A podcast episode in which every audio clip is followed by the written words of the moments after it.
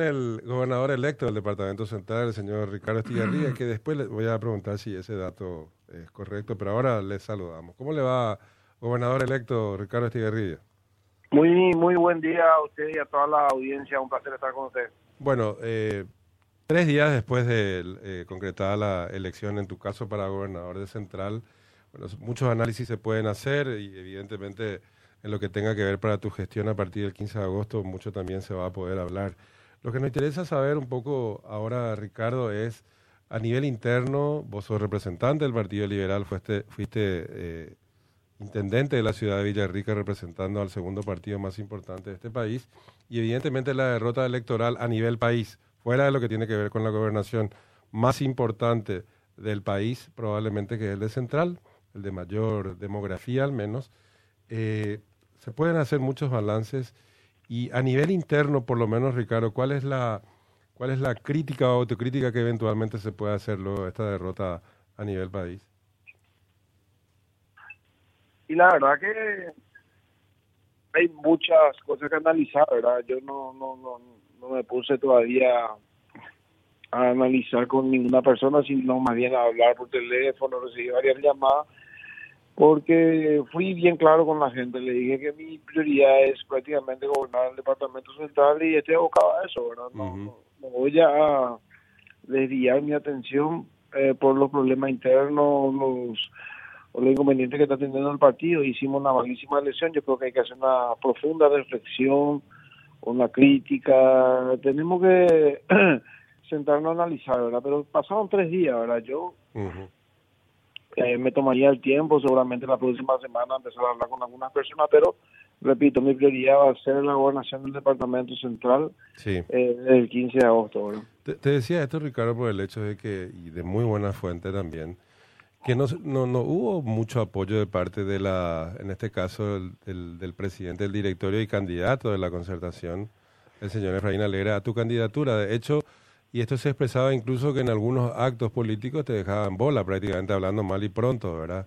A pesar de eso, digamos, eh, tu candidatura siempre estuvo, eh, digamos, con brío propio y, digamos, con, con, cierta fuerza propia, ¿verdad? Y, y, te mencionaba el hecho de que, bueno, a nivel interno, evidentemente, ahora las, la situación va eh, o debe plantearse de, de, de, otra forma. Ya lo están haciendo otros dirigentes de la zona de Caguazú, Cordillera, que también, por cierto, era un bastión liberal y que ahora pasa la gobernación a ser parte del Partido Colorado, evidentemente eh, los liberales, medio que no van a tener mucho tiempo. Entiendo que tu prioridad va a ser, por supuesto, el Departamento Central, pero tu nombre surge, pues, a partir de ahora como una suerte de, estos liderazgos regionales que eh, pasarían a constituirse ya en esta nueva aposta, en esta nueva generación de líderes, de líderes de eh, parte de, por ejemplo, el Partido Liberal, repito, el segundo partido más importante hoy todavía, a pesar del, de, la derrota del domingo, Ricardo. Sí, eso hay que analizar, ¿verdad? Eh, eso hay que analizar. Yo estoy hablando con varios ex colegas intendentes. Yo creo que hay que darle un poco de participación a los intendentes, porque son jefes comunales, tenemos en todo el país intendentes municipales, concejales.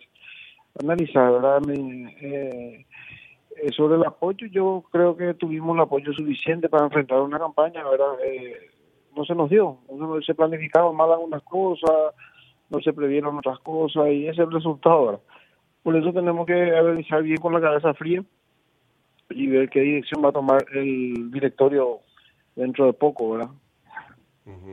Eh, sobre todo eso porque creo que en estos días también hay una convocatoria del directorio donde hay, por, por supuesto, eh, hay mucha gente que está eh, enojada y hay otra gente como en tu caso donde por lo menos hay un poquito más de reflexión, pero eh, sin, sin ninguna duda el, esta nueva derrota a nivel país representa, digamos, no solamente un duro golpe para los liberales, sino también a, esta camada de dirigentes políticos que la que está saliendo, lo que aparentemente está saliendo, y hay muchas voces dentro de tu partido que incluso piden una renovación completa y una renovación que podría venir incluso del interior, como bien estás mencionando, desde intendentes y de ciertas em, ex autoridades de gobernación.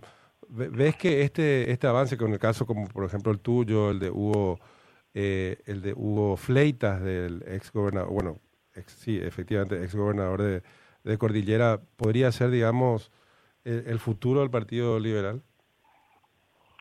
Yo no te podría decir eso, ¿verdad? Porque no, no aceptaría ningún desafío en este momento, más el desafío que la gente me ha dado para el Departamento Central.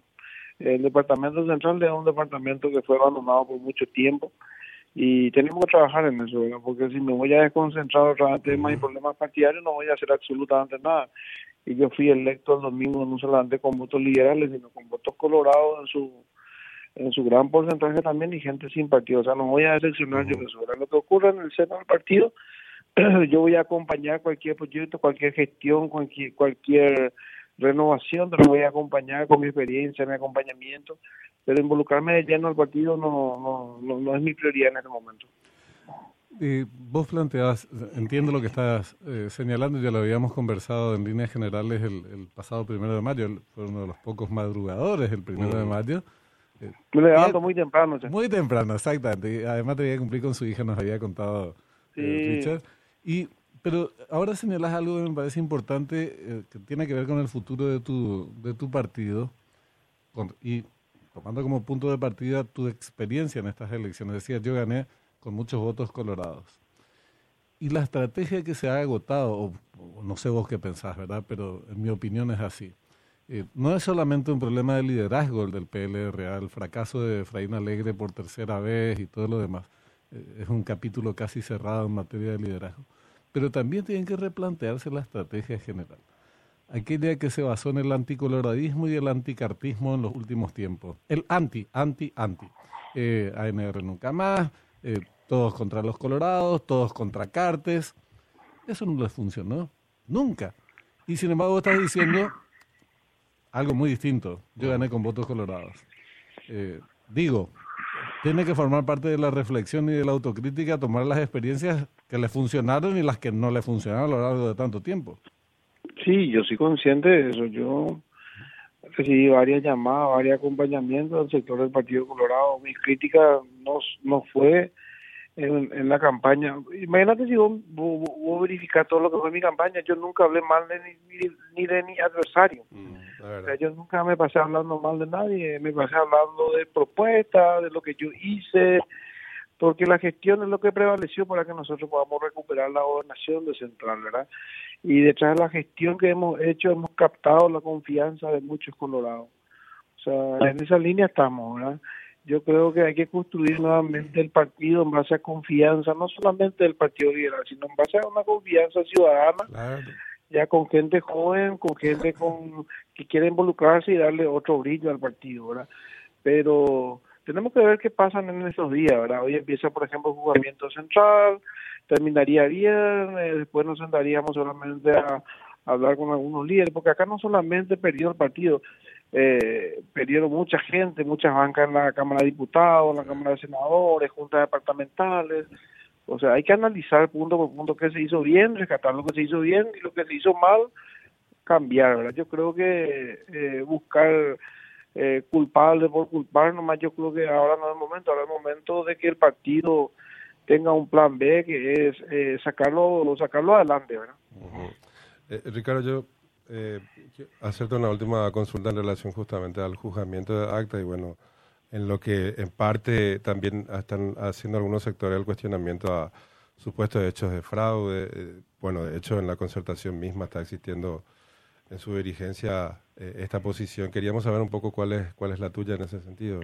Sí, sí, hay denuncias, sí, hay, eh, sí, hay, por ejemplo, evidencia eh, que, que se actúe en base a eso, ¿verdad? Pero mientras no haya eso, yo creo que la justicia electoral eh, tiene la autonomía de llevar adelante el juzgamiento y aparte yo antes de las lesiones estuve por la justicia electoral reunido con el ministro César Rosell donde le di mi total respaldo y mi confianza al trabajo que están haciendo eh, yo creo que eh, tenemos que ver, bien ese tema ¿verdad? No, no, no culpar por culpar y si hay denuncia yo acompañaría ¿verdad? pero hasta ahora no veo ni una denuncia ni una evidencia eh, indagar en el departamento central y creo que está todo bien ¿verdad? Clarísima tu posición. ¿Cuándo presentaste tu equipo de transición, Ricardo? Esta semana estaríamos presentando, esta semana estaríamos presentando eh, un equipo que estaría ya trabajando en la gobernación para acomodar los papeles y así preparando para asumir el 15 de agosto. Ya. Gracias, Ricardo, por tu tiempo, muy amable. Un abrazo. Hasta luego, Ricardo Echeverría. No quiere hablar todavía de futuro en el Partido Liderazgo.